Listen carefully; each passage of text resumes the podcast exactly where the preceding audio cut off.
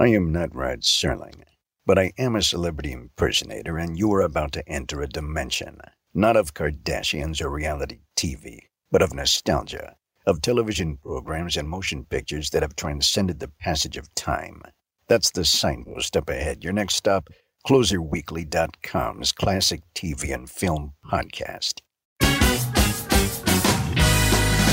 I'm Ed Gross, and you're listening to CloserWeekly.com's classic TV and film podcast, where we celebrate the golden age of television and movies, then and now. If you're feeling a vibration in your head, it's probably the result of your mind being boggled right now, as we're talking, by the fact that Walt Disney's animated classic Peter Pan is over 65 years old. But if you're shocked, imagine how Kathryn Beaumont feels. She was the voice of Wendy Darling in that film, bringing the character to life when she was just 12 years old. And before that, she was the voice of Alice in Disney's animated Alice in Wonderland. Both performances have been passed on from generation to generation, and we were lucky enough to speak to Kathryn, as well as Disney historian Mindy Johnson, about it. A note about this interview it was conducted before this podcast existed, which means that the original recording conditions, as you'll hear, are less than ideal. But we wanted to share the ladies' views on this classic film. Now, with disclaimers out of the way, Please join us as we set sail for the second start of the right and straight on till morning. Is it odd that here we are in 2018 and we're still talking about Peter Pan? This Peter Pan? I think it's very exciting that it still resonates with the public and the fact that people are interested and and the new generation is interested in seeing these wonderful stories that came out uh, when I was growing up. Mm-hmm. Well, and to that point, um, Barrie, J.M. Barrie's story lasted for decades prior to Walt Disney's development, so it's timeless. And there are so many great characters and themes. Adventure is always in order, no matter what the, the calendar says. And it's um, it's it in a way not surprising. Is is would you say that Wendy is a character that might have been a little stronger than than a lot of female characters were back in those days? Oh, that's hard to to determine. um, uh, because there were the special children's books that mm-hmm. were that were just loved throughout the the decades and I think the story values were so wonderful. And um, that's what I remember growing up, these wonderful stories. And I was so excited to be part of something that was going to be made film wise. So uh, that was a very exciting time for me. Mm-hmm. As far as women's roles, uh, in at that time period, if you go back to the turn of the century when J.M. Barrie was working on the play and and then it's not until the 1950s where Walt is, is actually in final production development for many years prior. Um, women's roles and and their characterizations and attitudes had changed quite a bit. Um, and they certainly were progressing with the times from when uh, the mid 1930s when the um, idea was first uh, being explored. Dorothy Ann Blank and others at the studio were exploring the first story notes and ideas on turning this into an animated feature film. Um, and certainly hairstyles and fashion changed, but I think where women's roles were were changing as well. We now are on the other side of World War II, and quite a bit had progressed for women in that time. So I think you could say that uh, she was a, a very contemporary character for those times. I also wonder, for you and being cast in this thing, what was that experience? What's your memory of that? I'm just wondering, like meeting Walt Disney at the time and being so young and, and being cast in this role to voice this character. What are your memories of those days? Oh, I have so many wonderful memories. Um, mainly just meeting Walt Disney. He was uh, he was so iconic at that time. Everybody knew him. The stories that he had that, that were animated that came out in film um, were just so wonderful and um, I I just couldn't believe I was actually going to meet him and meet the person whose stories that I love so much that he w- had made into such wonderful films. So it was an exciting time. And um, I can remember uh, being introduced to him for the first time when we were going to sign the contract for me to do the voice work. And I walked into the office and he opened the door and welcomed me just so I was so frightened because here's Walt Disney, this person who is just such a huge name and so so famous. And here I'm standing here talking to him, and he's made all these wonderful films that I just loved. And he just brought me in and sat me down at the at the couch with my mom, and we just started talking about the book itself, and I forgot to be frightened anymore. I forgot to be nervous. From that, that point on, um, you know, we were we were just good friends, and I just had this remarkable experience working with Walt Disney and the creative people that were at that studio during that period. Um, it, it was just wonderful for me. You know, speaking of you know the fact that he had made all these other movies and stuff what was your impression when you saw this all brought together on screen for the first time? Well, I saw it, bit, uh, you know, uh, bit by bit as each phase of the film were being worked on. So um, we did the voice work first, and then there was the live action.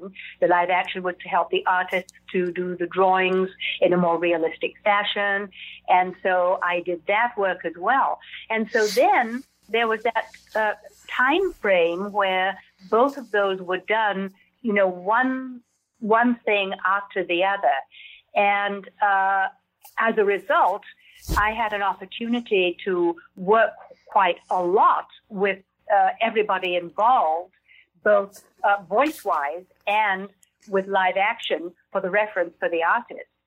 So it, it, was it was a wonderful time for me. I really had a, had a lovely experience. Speaking of the live action, because I don't think people realize that. You know, you think of animation, you think, uh, well, they're just going in the booth and they're just recording the voices and that's it. How extensive was this live action shooting that you did, or practice, or whatever you did for the artists? It was quite extensive.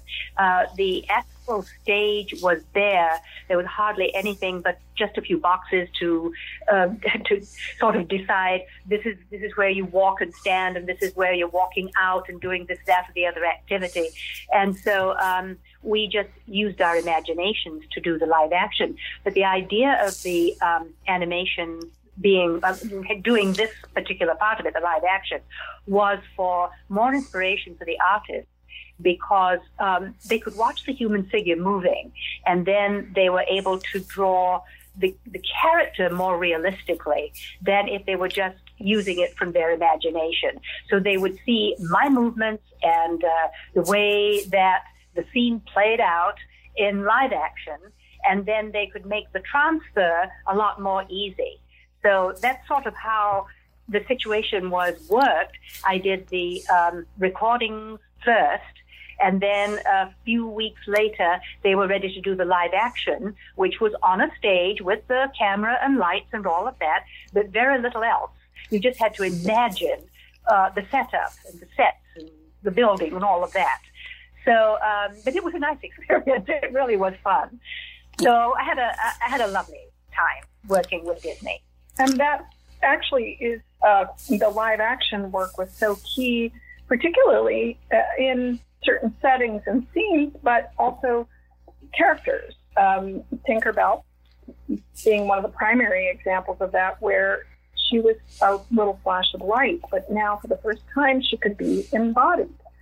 And so Kathy did early explorations on Tinkerbell, working with large props. oh yes, I do remember that. Yeah. yeah, because they really weren't quite sure how did how did they want to actually visualize Tinkerbell. They didn't want her to be the adult fatale kind of a character. They didn't want her to be too childlike. They were wanting something in between, but they weren't quite sure what was going to work out the best. Mm-hmm. So they did have me do a few scenes uh, as Tinkerbell to get things started. so that was a lovely experience having that uh, that opportunity too.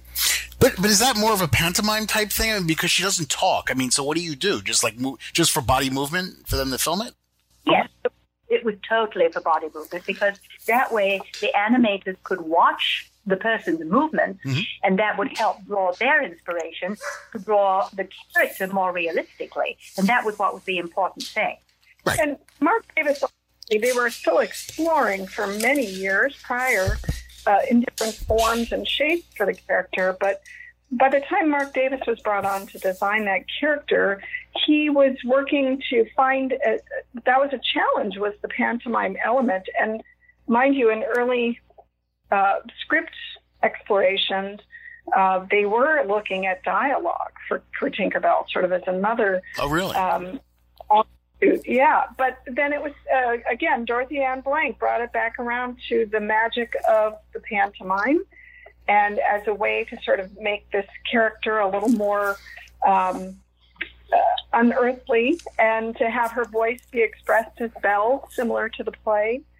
Uh, but the exploration of this, in order to m- make her pantomime more effective, you have Marc Davis kind of defining her as a little girl from the waist up and a woman from the waist down. So you can see why Kathy, since she was there and, and very familiar with their process and what the live action process was and how they worked with it, why they brought her in for these explorations. Um, I know, Kathy, you mentioned Helene Stanley was also Yes, brought in, who yes. was a, uh, again, a very, very well versed she did quite a bit extensively on Cinderella and other early films for the animators. And there were a couple of other models, including Margaret Kerry. So it was a real composite for that character. Yes, yes, mm-hmm. yes. Yes, they, they used quite a few ladies to show different aspects of the character to see what would, would work the best. right. Yeah, largely because she was the mime, and that was a, a Yes. pretty unusual thing for animation. Yeah, it sounds like it. Now, in terms of flying and stuff like that, I assume you just put your arms up. I don't, or did they? Did they hoist you up on wires? For all I know. So they put me up on wires, and um, that was going to be very interesting for me because I was somewhat afraid of height. Thought, oh my gosh, they're going to put this uh, this device around my waist, and then I'm going to be hoisted up there all the way up. And I was looking up to the top of the ceiling of the studio and thinking, that's a long way up. I have to look down on Yeah. this. That's a little scary. So, so I, I was nervous to start out with, but it passed because they were so helpful in, in the way they had me move and, you know, how they explained everything so well that I got along just fine with that scene. and, and quite actually, too, in the photographs, you can see you're maybe about three or four feet from the ground. in reality. Yeah. Exactly. But it felt a lot higher. and it did feel a lot higher. I believe it. I absolutely believe that. You know. Uh, now, and you, was it you and the other cast members at the same time doing all that, or? Well, it varied. Okay. It all depended on what the needs were. Sometimes uh, all of the, the characters in the particular sequence uh, needed to be there uh, to to work on the, the long the long shots, the shots with everybody involved. Right. Um, then when it came to the close-ups and all of that, then of course it was one by one. Got it. You know, is, is it unique? And maybe you might be able to answer this better than than even Kathy might. I don't know. Is it unique that you voice two characters in these classic films? It is. Um, because Walt really worked to define distinct, memorable characters, and he was also cautious of, he wanted the voice to sort of supplement, add, and drive the characters.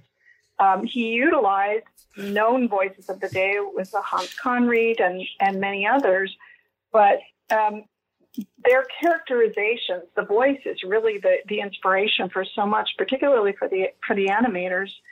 And so for Kathy to be able to voice two characters back to back, mean, we do have a couple of other instances, but that was pretty unique. And with Kathy, I will speak for you, my dear.